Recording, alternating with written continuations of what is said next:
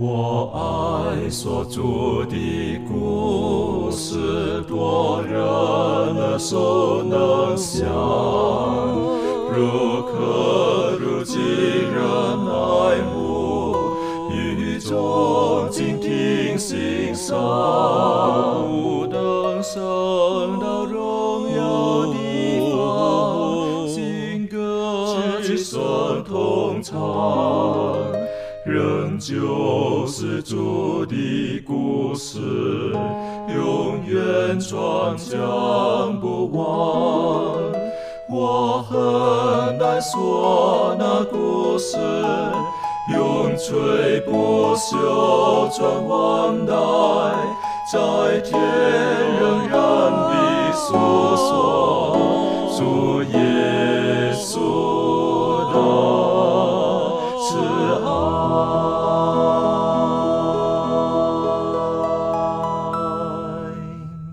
平安，欢迎来到安息学，跟我们一起领受来自天上的福气。这一季我们学习的是上帝永远的约，而我们在上一次的学习当中，我们也探讨到了上帝创造世界之后，他照着他的形象样式，他造了人类的始祖亚当夏娃。那我们也知道亚当夏娃，因为他们随着自己的自由选择而选择的错误，但是上帝并没有忘记他们。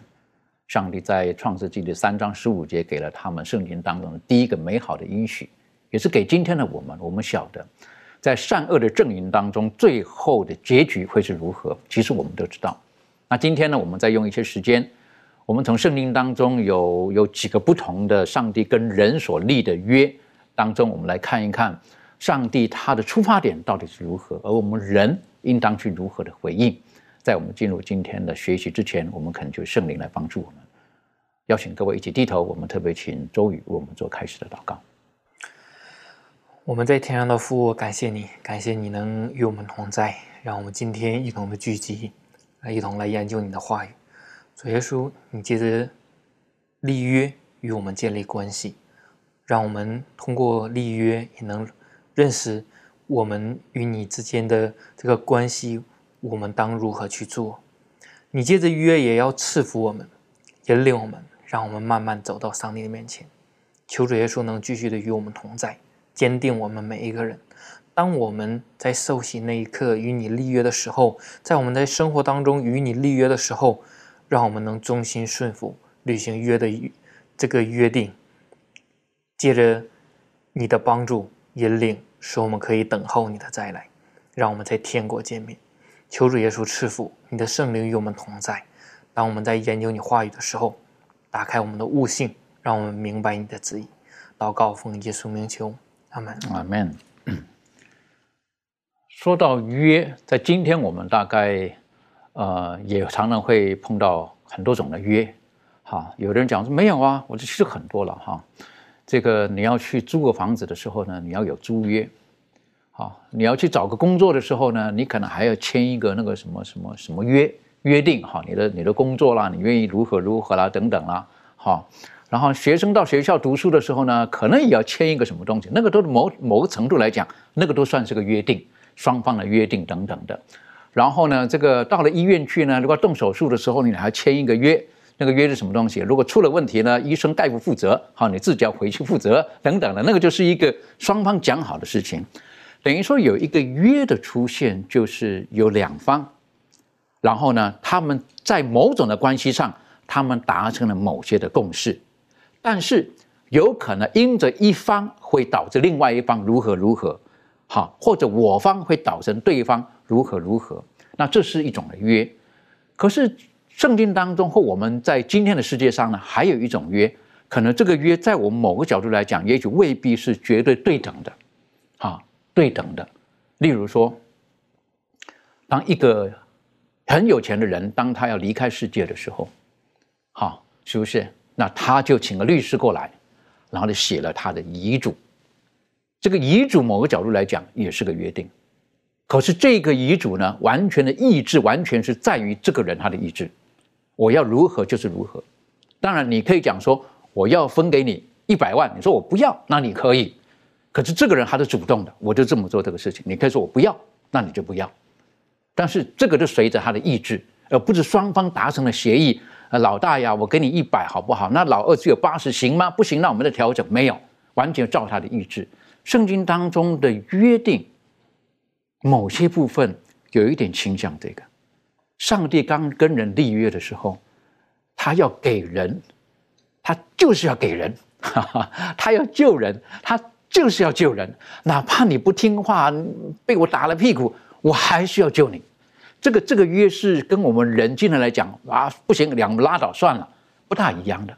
所以一开始的时候呢，我想请一下庭轩，带我们一起思想一下哈。其实圣经当中提到约的时候呢，是一种关系，还有后续的一些的安排等等的。这方面你可以带领我们开始学习嘛？嗯，好。那我们首先可以看几处经文，然后从这几处经文里面，我们可以看见上帝与我们立约的啊其中的一些基本的要素。那第一个经文呢，我们一起翻开在希伯来书的第六章十三节、十六节和十七节。希伯来书六章十三跟十六及十七节，圣经说，当初上帝应许亚伯拉罕的时候。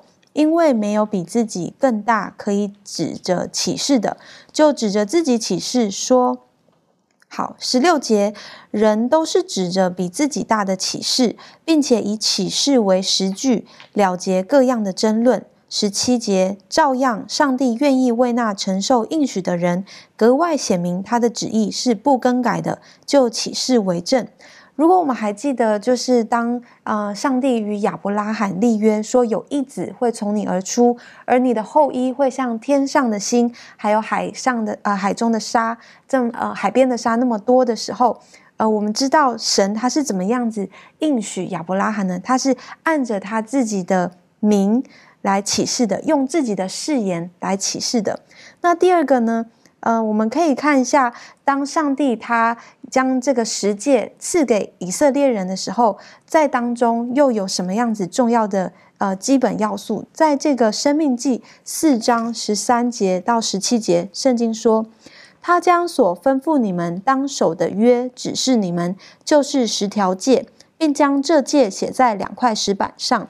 那时，耶和华又吩咐我。将律例典章教训你们，使你们在所要过去得为业的地上遵行。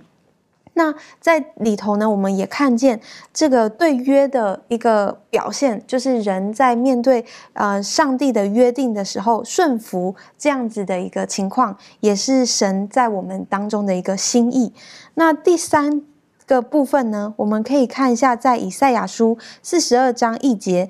而这个里头呢，我们又看见神，他又是这个约当中去呃实践的一个义务，所以就好像刚才主持人所提到的，这个约好像跟我们平常我们就是双方的这种呃核定的这种契约有一丝的不一样。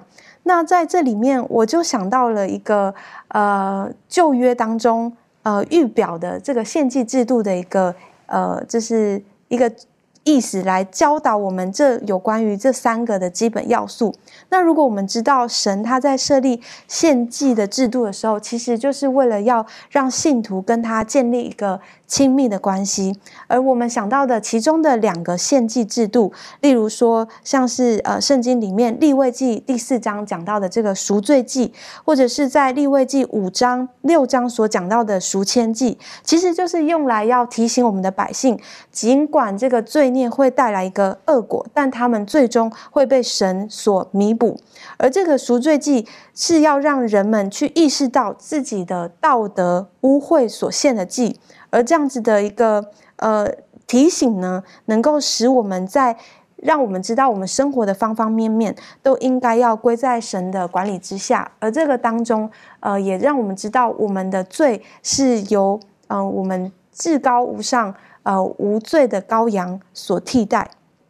而呃，在这个献祭里面，我们也可以看到这个亚伯拉罕他在这个亚这个摩利亚山上的这个献祭，也可以看到，就是他透过顺服上帝的命令，然后将这个以撒献给神的时候呢，呃，这个虽然让他在这个试炼当中似乎感到非常的痛苦，可是他从这样子的一个经验里面，他也知道这个无穷的上帝为了要救赎人类所付出的这个伟大牺牲，终究他奉献儿子的这个试炼，呃，让他可以很清楚的知道，原来要让上帝把他的独生爱子赐给我们。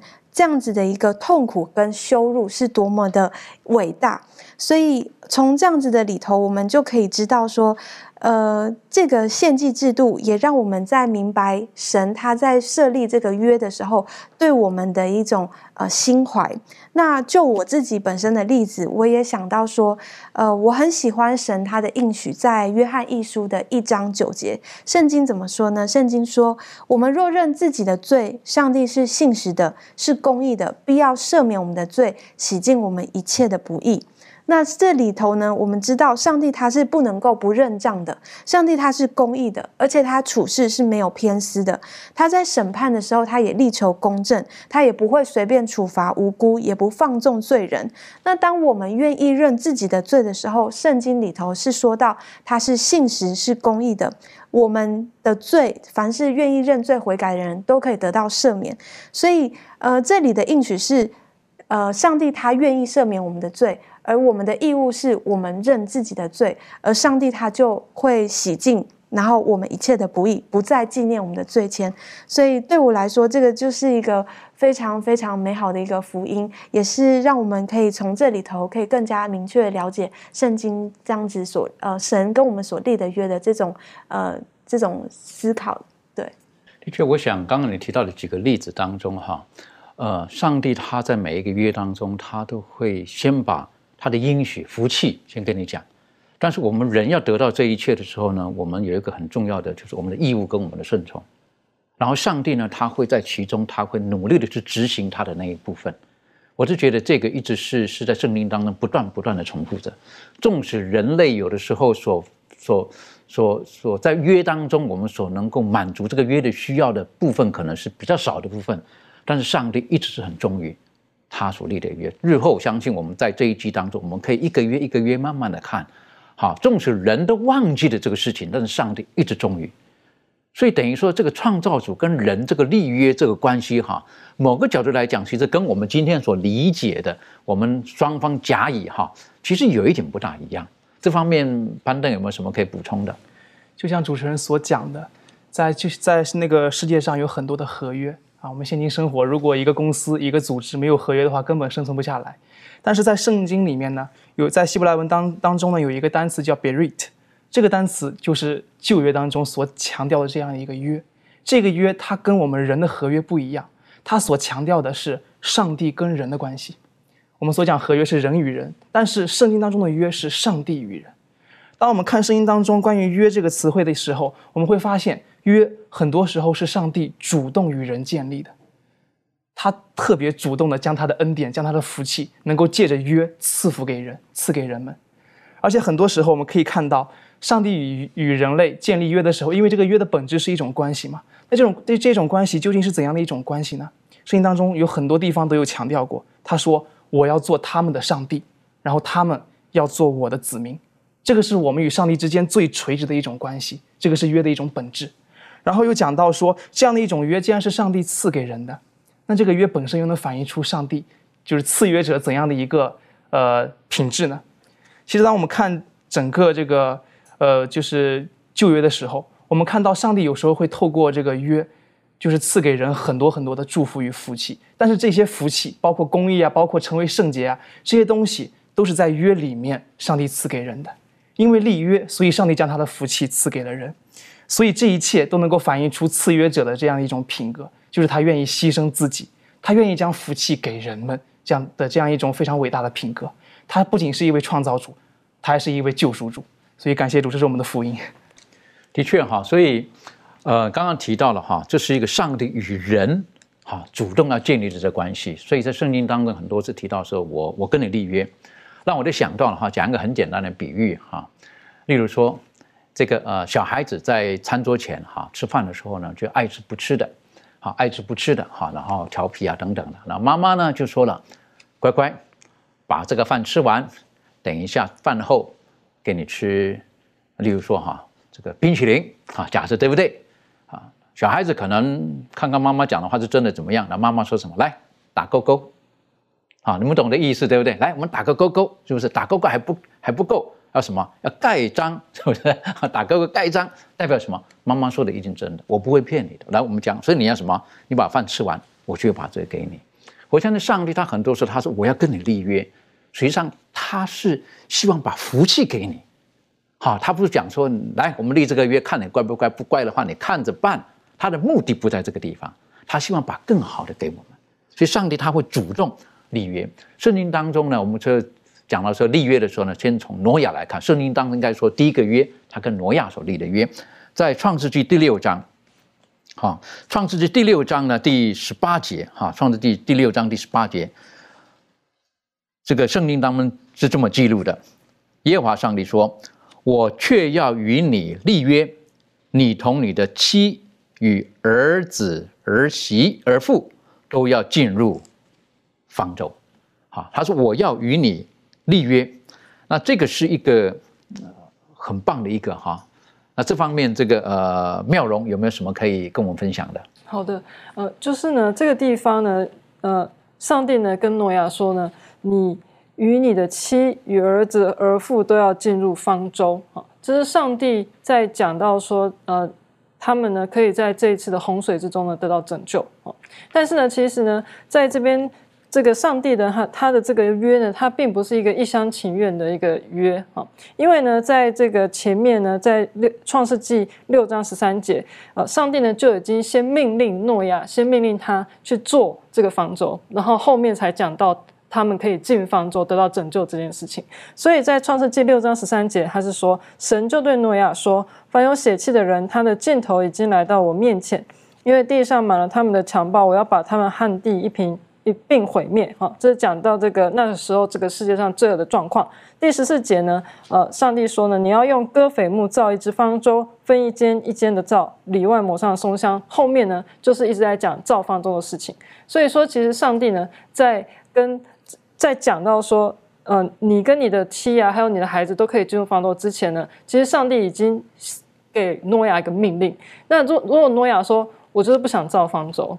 的话，上帝这个约就没有办法成立。好，上帝呢后面讲到的这个十八节，刚刚讲到的这个，你和你的家人呢都可以见到方舟这样的一个约定呢，也没有办法成立。好，所以说这个约呢仍然是上帝，虽然说是由上帝提出来，好，包括它里面的命令啊，然后他们后来呢的这个约的这个性质和它的内容，但是呢最后呢还是需要由诺亚去接受或不接受。诺亚必须真正开始建造方舟。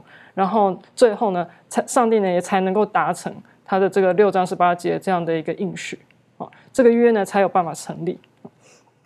所以呢，呃，但是呢，我们也看见说呢，上帝的这样的一个说的这样的话啊，我们可以知道说，上帝呢他是非常直接的跟诺亚说，没有错，你们就是可以，你跟你的家人就是可以进到方舟，你们就是可以得到拯救。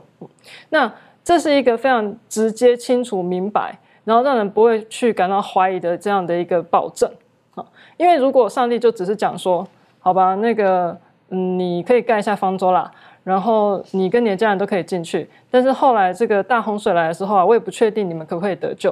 如果是这样的话，它就不是一个立约的一个概念，因为约的话代表说它里面有有条目嘛，然后呢。这个立约双方必须去履行其中的一些义务，或者是这个约本身的内容。那上帝呢，他就很清楚的说，他会履行呢他所说的话啊。呃，因为如果呢，上帝就说，像我刚刚讲的说，哎，你们可以造方舟，但是呢，不确定可不可以得救的话，这样就失去了这个约的这样的性的一个性质。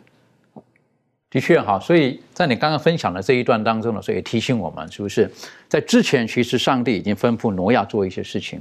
而在吩咐挪亚做事情之前，已经跟挪亚讲，为什么我要做这个事情？是因为地上满了强暴，一塌糊涂。这个，那在更前面，如果我们在创世纪再看更前面一点的时候呢，那为什么找挪亚？啊，也有原因。为什么？因为他是个艺人，是个完全人，他与上帝同行，好那一层的关系。所以呢，耶和华上帝说，所以我找你，因为我跟你的关系很好。然后，呃，我跟你讲，这个世界很糟糕。所以呢，我要毁灭这个世界。但是呢，所以你现在要造一个方舟，啊，造一个船，好，我我我我可以很非常的确定，挪亚不知道他在做什么事情。好，挪亚不知道他在做什么事情，但是这个就是一个单纯的顺服。啊，挪挪亚怎么会知道他他造的这个要做什么用的？就造的啊，做这个，为什么？在那个时候天都没下过雨，我不晓得在那个时候是不是他们可以行走在水面上，我是不晓得了，是不是？但那个时候我们不晓得，他们还是说很容易可以跟鱼啊游泳，我我们不清楚。但是他真的不知道造那个是做什么的，但是他愿意做。以今天的逻辑来讲，是很可笑。我们今天好像都看明白了哈，我们今天已经全部摊开来了嘛。在那个时候，就告诉他，你在山上造个方舟哈。有有一好没两好，有人这么讲了，对不对？在山上就有个好处是什么？取得木材容易，是不是？可是船造在山上是非常不合逻辑的。在以我们今天来讲，怎么造在山上呢？可是挪亚就听了啊。天国的道路有的时候哈，这个简单的信心，有的时候会比复杂的思想呢。啊，来的福气多一点，有的时候，哈，当然我们也不能讲说是是好像是没有智慧的去做这个事情。前面提到了哈，挪亚他是个艺人，他是个完全人，他是与神同行的。当与神同行的很重要，是关系好到那个地步的时候，你要我做什么，我不会问原因，我愿意听，我愿意做。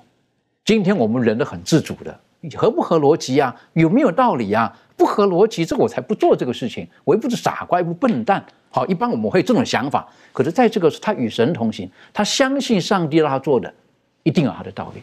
然后之后，当挪亚做了这一切之后，像刚刚妙人提了，他说：“我跟你立约，你到这个程度的时候，一说，我保证我会救你，我保证我会救你。但是你因为你做了这些东西了，是不是？然后耶和华上说：我跟你立约，你全家都能进去啊，等等的。我认为这是一个非常宝贝的一个一个应许在这个里面。但是当然。几年前吧，哈，就有掀起了一个一股的热潮，就讲说要去寻找挪亚方舟，哈，有的讲说这里找到了，那里找到了，哈，就是特别有个团体，他们是找到了，对不对？还进去了等等的。然后呢，这个又有人讲说多少年前又有人找到了，到底是什么样子呢？后来呢，戳破了这个原来是假的，是如何如何的那样子啊？有这些争议，哈，以至于呢，有的甚至科学家有的讲说根本没这回事。第二个，有的讲说哦，有了。那个洪水呢，就好像是局部性的，啊，到底是如何呢？这方面我知道，这个满足不是科学家了，啊，对不对？可是就你所知道、你所听见的，你个人有什么看法？嗯，我信主的时候听到这个挪亚方舟的这个故事，然后呢，也看到这个图片，然后。就讲到说，这个洪水来的时候啊，等到这个洪水退的时候啊，这个在天空上有虹为记号嘛。所以呢，这个虹其实我从小的时候呢就非常的有兴趣。那我们知道，在一般的这个民间宗教当中，好就讲到说，这个虹上面住的是仙人呐，哈。而是看到这个虹的时候，我们的这个心中就会有很多这种想象。可当我读到圣经的时候，讲到说，这个虹呢是上帝与人哦立约的一种记号。那在这个呃创世纪的第九章第十五节这边，他就。特别讲到，他说：“我便纪念我与你们和各样有血肉的活物所立的约，水就再不泛滥毁坏一切有血肉的物了。”那我们呃在看到这个呃彩虹的时候呢，我就有不一样的想法啊。原来圣经当中是有这样一个记载啊，这个虹它所出现，原来是上帝与人所立的一个合约，就是呃在早期的时候，因为洪水泛滥嘛，它出现之后说以后不再用这样子的一个方式来毁灭这个人的时候，我觉得呃在心中有一个呃很很美好的一个想象。那在这边，我们看到，其实彩虹呢，它是这个自然界当中一种啊物理现象啊，也是上帝用不再以洪水来毁灭这个世界的一个应许的一个标记。那我们知道，当这个呃洪水过后呢，这个地球上的气候呢，其实是啊发生了很彻底的一个改变。我们刚刚特别讲到说，其实在早期的时候是没有下雨的。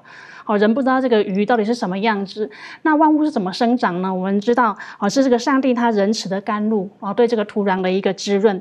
所以呢，呃，我们这一次看到这个下雨的时候呢，呃，因为过去没有。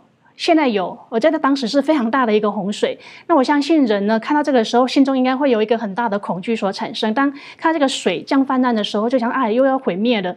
但是呢，我们看到上帝他所给我们的这种记号，他想要说，呃，当我们看到这个下雨的时候呢，人产生的这种恐惧呢，是需要得以被安慰的。好，那在属灵的思想方面呢，我们可以在这个自然界的过程当中看到说，这种自然现象呢，是上帝的一个启示，哦，上帝的一个记号。所以呢，我想。红对我们来讲就是一个证据，这个证据是什么呢？就是证明说这个雨水它带来的是赐福。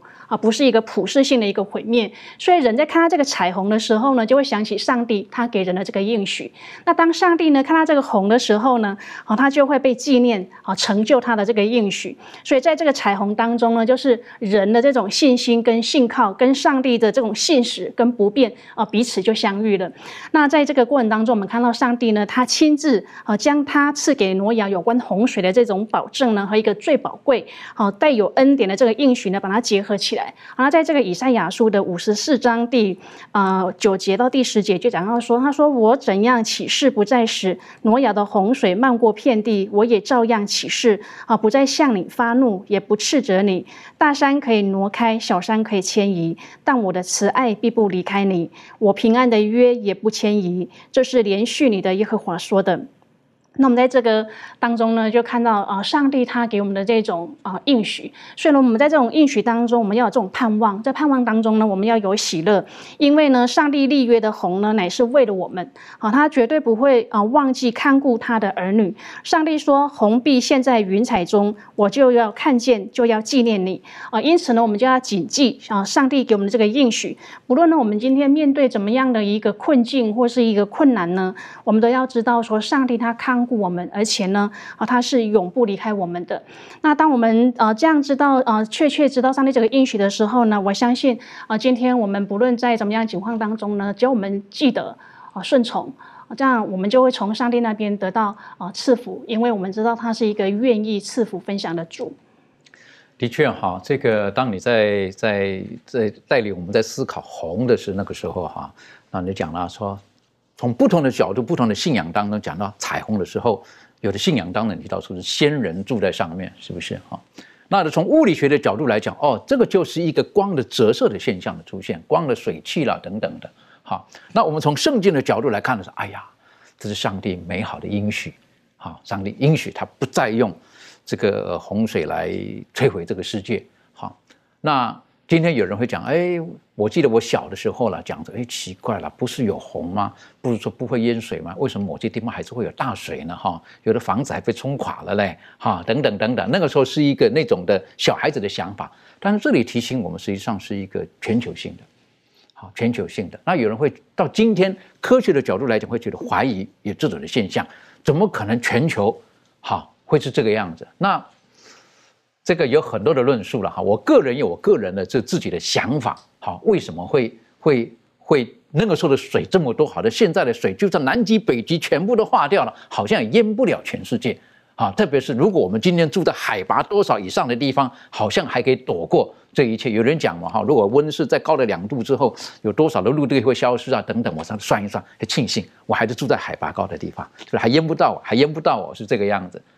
这个我我我没有看过在洪水之前的世界，好，但是我们可以理解哈。如果照圣经几个字眼的形容告诉我们，上帝在第二天他我们称为在第二天造空气，可是造空气的时候呢，他特别提到了把空气以上的水跟空气以下的水就分开了，等于说空气上跟下是有水的。好，如果这么理解来讲的话，空气以上的水，空气以下的水，然后就有这空间出来了。第三天呢，才会有陆地水聚集在地下的地上的水聚集在一起，才有陆地跟海洋就分开来了等等的。那有人说了，在那个时候实际上并没有高山峻岭，并没有那种很深的海洋深渊，并没有的。好，所以在那个时候还有天上的水。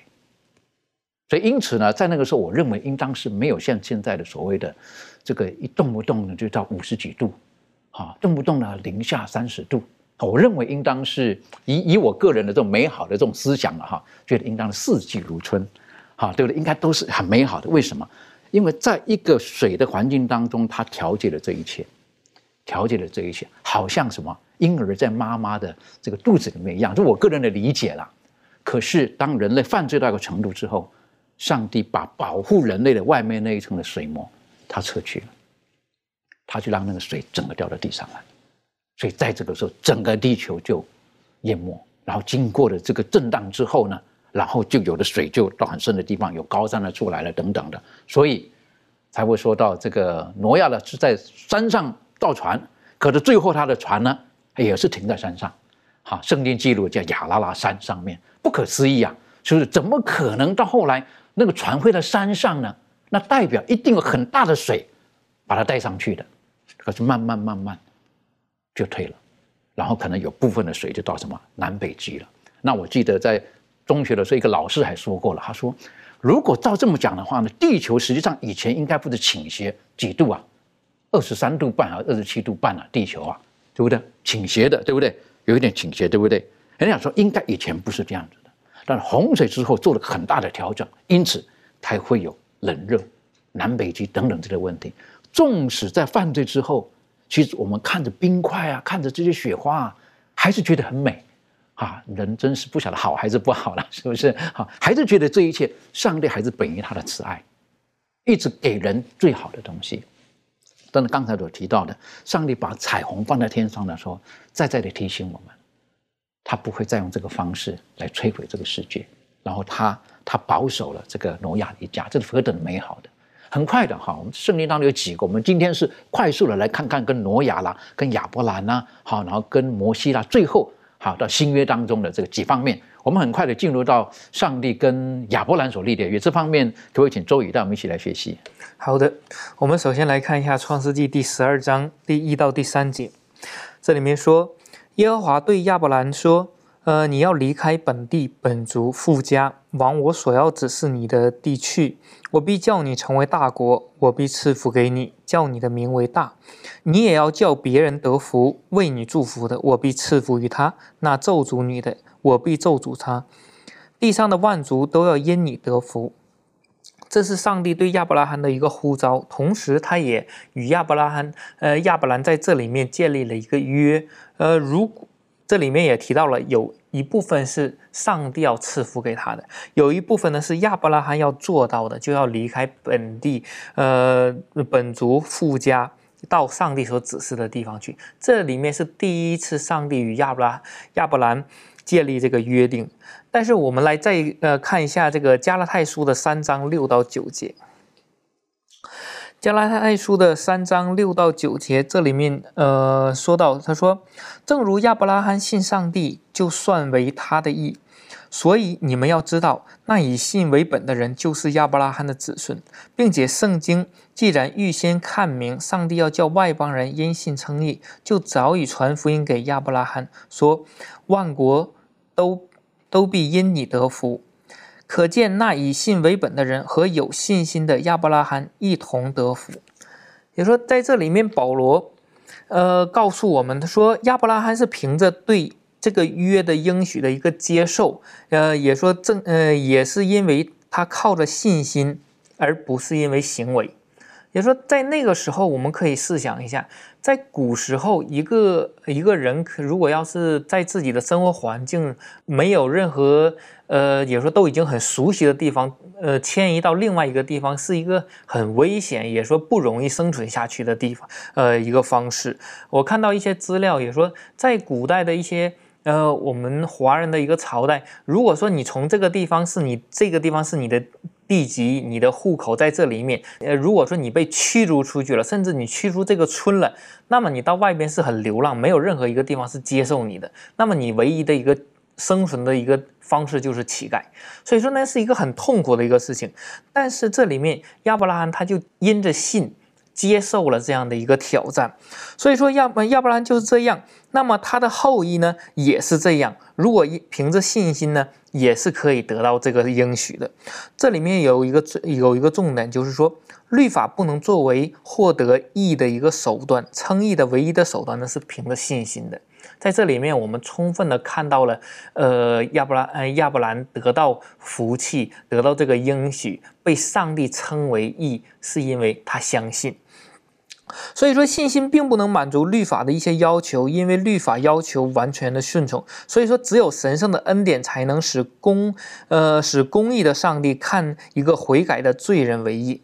当我们去看亚亚伯兰这个一生的时候，我们发现，在这个呼召之后呢，亚伯兰也有一些不足的地方。那么在这里面，我们就可以看到了，说不是因为亚伯兰行的有多好被上帝称为义。而是因为上帝借将义给了亚伯拉罕，亚伯拉罕借着相信，借着信心而得到这个义。所以说，呃，如果今天我们所有的都像他一样以信为本的人呢，就是靠着耶稣拯救的功劳呢，不是靠着行律法的人呢，亚伯拉罕能得到称为义，那么我们也是一样，不论是犹太人、外邦人，任何人都是有机会靠着呃相信，呃获得这个义的。所以说，亚伯拉罕和他的后裔被立为福音的保管人，并负有使命，将这个福音传给万民。此外呢，他的后裔当中还要有一个被称为人类的救赎主，就是耶稣基督。所以说，因此在这两方面来说呢，万国是因亚伯拉罕得的救恩而有的这个福气。我们因为被称为他的后裔，我们也因为他后裔当中的耶稣基督而有机会得到这个恩典，得到这个救赎。所以说，义的福分呢，临到先祖呢，是因为他们相信上帝，并不是因为呃他们做的如何的好，因为是上帝拣选了他们。所以，所有像他们那样做的人呢，都会被祝福的，就像我们今天一样。我们如果学习亚伯拉罕以信因信称义呢，我们也可以得到那个义，也可以借着信心得到那个恩典。所以说，亚伯拉罕的信心呢，引导他顺从上帝。今天我们也要向亚伯拉罕学习，借着那个信心引导我们，呃，接受上帝的应许，得到他的恩典。呃，从亚伯拉罕的经验当中，哈，我个人会觉觉得，对今天的我们在走天路，我们可以得到很多的鼓励，好，很多的提醒。我们常称他为信心之父，好，那我们会觉得说，我们的信心到底有没有那么大？好，好像没有信心就不能够得到上帝的喜悦。然后呢，在圣经也告诉我们，是不是他因信耶和华上帝，上帝就称他为义了？好，那今天到底我们我们如何呢？其实亚伯拉罕他的信心跟他的行为是很紧密结合在一起的。但这要小心啊，不要掉到个陷阱当中去了哈，就觉得哎，这个没行为，这个不行，哈，这个这样不对啊。这这个是另外一个哈，是他因着信。所以他愿意加上他的行为，这个是一个。那他的信是什么？他相信上帝所说的话，所以他愿意配合他的行为。例如说，我刚刚提到的这个，是不是？你把这个饭吃完，妈妈跟你讲哈，你把饭吃完，然后等一下你有冰淇淋可以吃。你信不信这一句话？你相信你会怎么做？把饭吃完，等一下就会有冰淇淋。但如果你不相信妈妈这句话，先给我吃，这个就不对了，对不对？信心在这个地方，你相不相信上帝对你所说的？你信，你就会顺从，然后你就会得到。你懂我的意思？是上帝他先给你的这个东西。那亚伯拉罕他实际上啊，我为什么特别强调亚伯拉罕呢？因为他人生跌倒太多次，我很喜欢。啊，不是喜欢这个就觉得人生跌倒，就代表说上帝他不放弃。你看他听话出来了，对不对？碰到饥荒了，跑到埃及去了，他应该相信上帝会带领嘛。可是太太太漂亮了，是不是？哎呀，太太漂亮好像也是个问题呀，对不对？他担心，所以他说什么？这是我妹子。你看他对上帝没有信心呐，对不对？是不是？他他自己然后耶和华上帝出面了，哎，这是人家的老婆啊。是不是啊？吓一跳，你害我啊？等等啊！就你晓得，对不对？然后回去了之后，是不是回去之后，哎，他还是记得应该我成为大国有后裔，可是为什么我太太一直没有生呢？然后呢，就听了一个这个一个一个另外一个建议了，跟他从埃及带来的下家仆人，是不是？而生了一个，他哎，大概是这个。你看他用他自己的方法，是不是？可是他就不是这一个，不是这一个。是不是？那亚伯兰觉得说啊，那大概是还还没有下脚之前，他说我的后裔是什么？是我的仆人啊，等等等等的。他很多时候是软弱的，很多时候是软弱的。亚伯拉罕在那个这叫亚伯兰哈，他一直是是是怎么讲啊？这个相信上帝的话，可是他做的还不够完全啊，他做的还不够完全。那上帝一直给他机会，然后呢，直到什么？直到你晓得最后他的名字从亚伯拉罕要改到亚伯拉罕的时候，上帝跟他立约了。而立这个约，我认为是一个，在我一直觉得这个约，人家讲说，哦，这个约是如何的一个记号，诚如在这个什么这个呃彩虹做个记号一样，他给亚伯兰也一个记号。这个记号是什么？让你看见这个，你会想到，想到你多么的不听话，我是多么的信实，我跟你讲，所以你要受割礼，对不对？不然其实不用留下这个记号，你一直听着，就是你你讲你们全家。包括以斯玛利全部受隔离，是不是？让你每次看到这记号，你晓得从你会有一个，而且那是什么？九十九岁的时候，隔年他一百岁，以撒出生了，是不是？上帝是信使，那然后呢？他还怎么样？听话，是不是？他他他是这个时候不讲听话了，还不完全听话，直到什么？直到他带着以撒要去献祭的时候，他算是什么？我们应该说他。毕业考算是完成了，对不对？那个才叫毕业考才算完成了。但是你记住，他带以撒出去，他是用行为，他相信上帝，所以他有这个行为，是不是？他相信上帝，所以他有这个行为。所以到那个地方，他相信上帝会预备，是不是？他儿子都问他在哪里，我们都上来了，到底羊在哪里？他说什么？上帝会预备。果真，神预备了一切。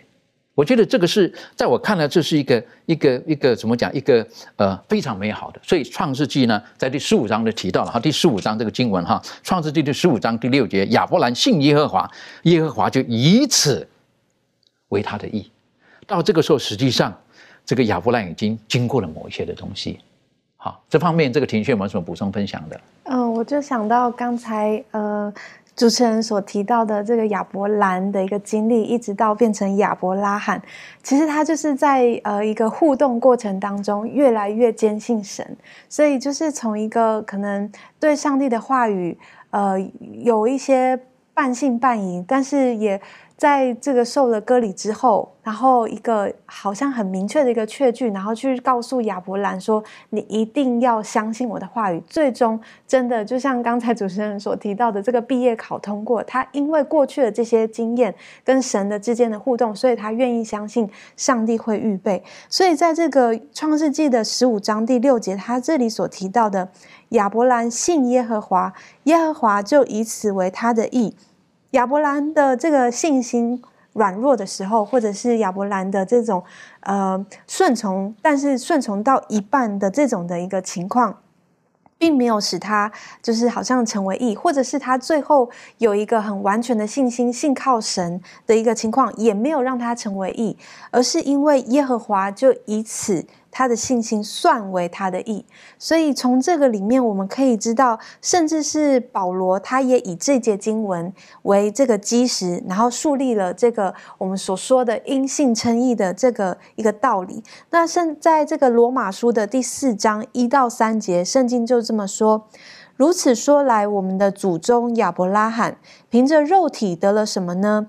倘若亚伯拉罕是因行为称义，就有可夸的；只是在上帝面前，并无可夸。第三节圣经说：“经上说什么呢？说亚伯拉罕信上帝，这就算为他的义。”所以从这边我们就可以知道。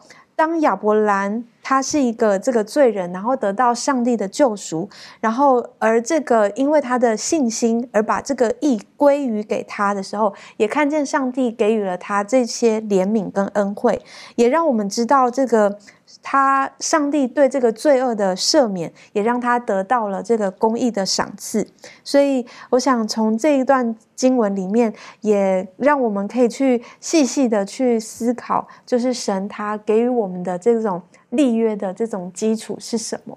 的确很重要的哈。有的人会讲说，这个呃亚伯拉罕信上帝，上帝就以此为他的义。这个信跟义到底有没有什么？有没有什么关系在这里面？到底我到现在还不懂哈。我我我个人用喜欢用一个这个 A B C 了那种简单的那种逻辑哈来解释一下这个。实际上，上帝他是义，他是圣洁的，他是义，他就是义。而亚伯拉罕呢，他是有罪的，我们是有罪的，好，我们是不配的，我们是污秽的，我们是不义的。但是你信上帝，上帝就说什么，你跟我是一国的，你现在在我的国度当中，你就跟我一样了。我们做了什么？我们信。可是之后的行为也很重要，以后我们再谈哈。我们接下来我们来看看出埃及记第六章，出埃及记第六章第一节到第八节，我们可不可以请攀登为我们读这段经文，然后做出一些分享？谢谢。好，出埃及记六章一到八节，耶和华对摩西说：“现在你必看见我向法老所行的事，使他因我大能的手容以色列人去，且把他们赶出他的地。”上帝小谕摩西说：“我是耶和华。”我从前向亚伯拉罕、以撒、雅各显现为全能的上帝。至于我名耶和华，他们未曾知道。我与他们坚定所立的约，要把他们寄居的迦南地赐给他们。我也听见以色列人被埃及人苦待的哀声，我也纪念我的约。所以你要对以色列人说：“我是耶和华，我要用伸出来的膀臂重重的刑罚埃及人，救赎你们脱离他们的重担，不做他们的苦工。我要以你们为我的百姓。”我也要做你们的上帝，你们要知道我是耶和华你们的上帝，是救你们脱离埃及人之重担的。我岂是应许给亚伯拉罕、以撒、雅各的那地？我要把你们领进去，将那地赐给你们为业。我是耶和华。所以，在这个出埃及记六章一到八节里面，讲到了这个上帝对摩西的一个呼召。但这个呼召本身对摩西来说是很不容易的，很艰难的一个呼召。呃，但是呢，我们可以看到，在这个。出埃及记六章第五节里面讲到说，我也要纪念我的约。那这里的这个约特别强调哪一个约呢？特别强调的是在创世纪第十二章的一到三节里面这个约。在创世纪十二章一到三节里面，我来为大家读一下：耶和华对亚伯兰说：“你要离开本地、本族、富家，往我所要指示你的地去。我必叫你成为大国，我必赐福给你，叫你的名为大。你也要叫别人得福。为你祝福的，我必赐福于他。”那咒诅你的，我必咒诅他；地上的万族都要因你得福。所以，在这个创世纪十二章一到三节里面，特别讲到了上帝对亚伯拉罕的一个约定，就是上帝要将他的后裔，他的后裔要成为一个大国，要成为一个独立的国家。可是，在出埃及记的时候，我们明显可以看到，在出埃及记第一章里面就告诉我们，以色列人被埃及人奴役了，所以他们不是一个独立的国家。那但是现在呢，在出埃及记第六章里面，上帝开始呼召摩西，他开始说。我要开始，我纪念起我的约，我纪念我的约，所以我要在这个时候，我要让我的约成立，我要让我的约成效。所以呢，在这个时候呢，上帝就要求，呃，摩西将这个以色列人从埃及为奴之地领出来，去到那一个应许之地去。这个应许之地就是他曾经应许给亚伯拉罕，现在要成要真正的把这个地赐给以色列人的这个地。所以在这个出埃及记第二十章，在这个出埃及记第二十章里面。讲到了这个以色列人从埃及地出来之后，他们到了西奈山，在西奈山这边呢，上帝开始跟摩西开始跟以色列人立约，这个约就是我们所熟知的摩西的约。在这个约里面，这个出埃及记的二十章里面讲到这样的一个约定，在这个约里面呢，他特别强调第二节，说我是耶和华你们的你的上帝，曾将你从埃及地为奴之家领出来。这一句话就正好就承接了亚伯拉罕的约。而且这个约里面本身也强调了一个一个关系，所以这个我们可以看到，在其实这个关系我们在很多方面都可以看到，在很多约里面都可以看到，就是亚伯拉罕的约、摩西的约、挪亚的约里面都可以看到这样的一种关系，就是我是你们的上帝，你们是我的子民。在这个创世纪十七章的这个七七到八节里面就讲到过这样一句话，他说我要做你后裔的上帝。在这个出埃及记的十九章第五节里面也讲到过这样一句话，说你们若顺从我啊，就是我的子民。所以你会发现。亚伯拉罕的约跟摩西的约都强调一种关系，这是一种相同点，就是上帝是我们的上帝，然后你们是我的子民。还有一些相同点，第二点就是他们要成为大国，这也是亚伯拉罕的约跟摩西之约之间的一个相同点。在这个创世纪十二章的第二节，刚刚所读的这一个章节，说我必叫你成为大国，他应许一个亚伯拉罕的后裔要成为大国。而在这个出埃及记十九章六节里面讲到说，你们要做我的子民，要在万民当中。在这个十九章第六节讲到说，你们要归我做祭司的国度为圣洁的国民，所以你们要成为一个独立的国家。这个是约当中相同的一个地方。第三点就是，第三点是这个亚伯拉罕约跟摩西约之间的一个相同的一个地方，同时也是人的一个义务，人在约里面的一个条件，一个义务。这一点在这个出埃及记十九章第五节里面讲的特别清楚。在出埃及记十的十九章第五节讲到说：“如今你们若实在听从我的话，遵守我的约，就要在万民当中做属我的子民，因为全地都是我的。”所以会发现上帝与以色列人立约，但不是说以色列人什么都什么都不需要去做，他们需要去做一点，就是要听从上帝的话。所以上帝很多时候他在强调这一点。所以为什么后面说上帝与那个以色列人要另立新约？因为他们没有遵守到这一点，所以我不得不与他们另立新约。但虽然说是另立新约，但是内容还是一样的，就是我要做你们的上帝，你们要做我的子民。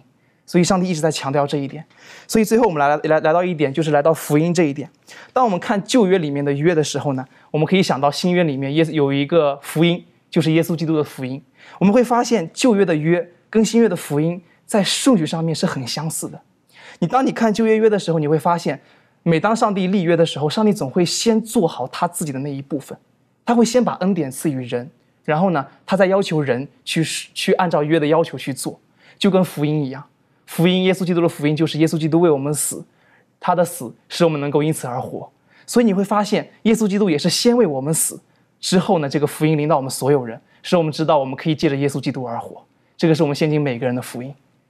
这是非常美好的哈，是不是？当如果我们好好的思考上帝他主动一直跟人立约的时候，那一层的关系，好，那是很特殊的关系。这方面妙容有没有什么可以再补充分享的？好，刚刚潘登讲到说，这个出埃及记六章七节讲到说，上帝说我要以你们为为我的百姓，我也要做你们的上帝。然后后面呢，他这个七节的后半部分，他是讲说呢，因为呢，我把你们从埃及的为奴之家，呃。拯救出来，就是你们的上帝是救你们脱离埃及人的重担的。所以说呢，其实像刚刚潘登所说的，呃，上帝呢，他是先拯救人，他是先拯救以色列人，让他们先离开重担，然后之后呢，再把这个约要留在这个约里面的条件，再告诉他们，让他们可以继续的明白，然后呢，留留在这个跟上帝约的这个关系里面。其实呃，从呃创世纪第三章那个人类的始祖呢，犯罪与上帝。关系破裂之后呢，上帝他一直用约的方式呢，想要修补跟人类之间的关系。所以呢，不管是在这个旧约里面，那他这边讲到的说，你们要做我的百姓，我要做你们的上帝。其实他这边是在讲到说呢，呃，我们是属于上帝的，那上帝呢，同时也是属于我们的。这样子讲起来，就好像是说，呃，我上帝会呃宣告说呢，你们是我家的小孩一样。哦所以说，既然我们是这个上帝的这个子女，那既然呢，我们就会就应该要服从在这个他的权柄之下，就像是家有家规一样嘛。所以在这个约里面呢，如果想要留在这个关系里面的话，那当然就是必须要服从这个约里面的条件。好，那另外一方面，但是呢，就虽然说是要另一方面是要服从这个在约里面的条件，但另外一方面，上帝的在这个约里面的赐福的应许呢，也是属于我们的。好所以在上帝的圣经里面呢，他有许多美好的应许呢，都是专门是赐给呢属于他的子民的。这时候呢，如果我们认为说我们自己真的是信任上帝，然后并且呢是在这个约里面的话，我们看见这些应许，我们就可以说谢谢，我们就接受就好了，就说谢谢就好了，因为我们信任上帝呢会履行他在约里面的这个应许啊。那但是我们留在这个约里面呢，就是我们要符合这些义务、这些条件。所以呢，这些以色列人像在呃出埃及记二十章呢，这个上帝呢，就是借着这个摩西的约，这个律法呢，去告诉他们，他们要留在这个约里面条件什么。但是前提当然就是因为上帝呢，已经先拯救他们。那对我与我们来说也是一样的，就是我们是耶稣呢，先为我们而死嘛，好，然后我们呢，把这个拯救呢福音赐给所有的人，然后我们再去决决定接受与否。像刚刚潘登所说的，所以同样的，我们现在的这些人呢，跟以色列他们那时候一样，哈，我们是先被上帝拯救，然后之后呢，我们就看见这个留在这约里面的这些条件，然后呢，凭着我们的信任上帝的这样的一个心呢，去行这些上帝要求我们的行为，然后呢，表现用我们的行为表现出我们真的是信任上帝，我们是真的是可以跟上帝的应许说谢谢这样。嗯，的确哈，我认为要说谢谢的时候，这个关系要到那个地方呢，我们才才能够领受这一切。我认为关系还是很重要的哈。这个有人讲说，这个呃有关系没关系，没关系就很有关系，所以没关系你要想办法找关系。那有了关系呢，你就比较没有关系。哈，这个实际上，这个我们跟神的关系到底是如何，建立在什么基础上面？哈，这我是觉得这我们可以很多的思考，很多的思考。最后我们还用点时间，我们一起来看看在耶利米书第三十一章，耶利米书第三十一章三十一到三十三节，是不是可以请周宇为我们读，然后呢做出一些的分享？好的，我们来看耶利米书三十一章，呃，三十一到三十三节，耶和华说。日子将到，我要与以色列家和犹大家另立新约，不像我拉着他们祖宗的手，领他们出埃及地的时候与他们所立的约。我虽做他们的丈夫，他们却背了我的约。这是耶和华说的。耶和华说：那些日子以后，我与以色列家所立的约乃是这样：我要将我的律法写在放在他们里面，写在他们的心上。我要做他们的上帝，他们要做我的子民。在这里面，他就再一次强调了说，之前他已经与以色列人建立了一个约定，呃呃，但是以色列人在这里面他是背叛了。然后，但是我们看到这两个约定有一个很有意思的就是，都是在他们被掳为奴之后被归回之后与他们立的约。也所以说，上帝呢。借着一个大能的手，将以色列人从埃及地领出来。这个时候呢，又是将将他们从这个巴比伦的压榨之下领出来，重新的与他立约。这里面让我们看到了上帝要与他的子民建立一个关系。重新借着这个约建立一个关系，使他们可以和好。所以说，在这里面我们可以看到，上帝要求他的子民所需要做的就是顺从，相信他，他是一个全能的上帝。当人们需要什么的时候，那么上帝就是一个什么样的神？的确哈，所以在这个耶利米书这里提到的这一个与你们立的新约，是某个程度来讲，应该是说，本来他们以为那个约是在石板上面的。可是耶和华上帝说，同样的东西应该是放在你的心板上面。然后耶稣基督在约翰福音第十七章第三节，他也提醒我们，他是要认识你独一的真神，并且认识你所差来的耶稣基督，这就是永生。每当圣经当中出现“认识”这个字的时候，那是一种关系的建立；每当出现“认识”的这个时候，就是一个关系的一种的建立。所以不只是在这个什么讲思想上，哦，我就知道这个是一种关系的建立。所以我们知道，圣经当中这第一次提到说，当人类始祖犯罪之后，亚当与夏娃同房。中文圣经讲的同房，实际上英文圣经讲什么东西？Adam knew Eve，亚当认识了夏娃，那是个关系的建立。最后一点点时间，我请攀登为我们今天呢，啊，这个做一点点小小的一个总结，谢谢。所以今天学科的总结，呃，上帝原本的计划呢？就是想让我们的始祖亚当跟夏娃在伊甸园当中过一直过一个美好的生活，呃，一个无罪的生活。但是很很可惜，这个计划破灭了，所以罪进入了世界。当罪进入世界之后，我们发现最宝贵的一个信息就是上帝没有放弃我们，他愿意主动的与人类立约，借由约来拯救我们。所以这个约不但表明上帝与我们之间尾声的关系，它且而且还是一种约定，要拯救我们。所以我们今天所我们这一次学科所学习到的这个约。最主要让我们看到一点，上帝一直在主动的、积极的拯救着我们。感谢主，我们一起低头，我们做祷告。天父帮助我们，让我们知道我们一直在你的约当中，你从来没有放弃过我们，你一直主动的用各种的方式告诉我们，你用千百种的方式，你就是要救我们。透过古代的与当时的以色列人的立约，透过耶稣基督，以及透过今天圣灵在我们生命当中工作。告诉我们，我们是有盼望的。我们只要愿意用单纯的信心接受顺服，我们是属上帝羊圈当中的一群。父啊，帮助我们，让我们珍惜我们所得到的生命，让我们所珍惜我们所得到的亮光。不单单是我们自己得到祝福、得到福气，我们也可以去与我们周遭的人勇敢的分享。主啊，帮助我们，让我们常常想起你与我们所立的约，还有我们在约当中我们所做的回应。谢谢主，祷告是奉靠耶稣基督的名求，阿门。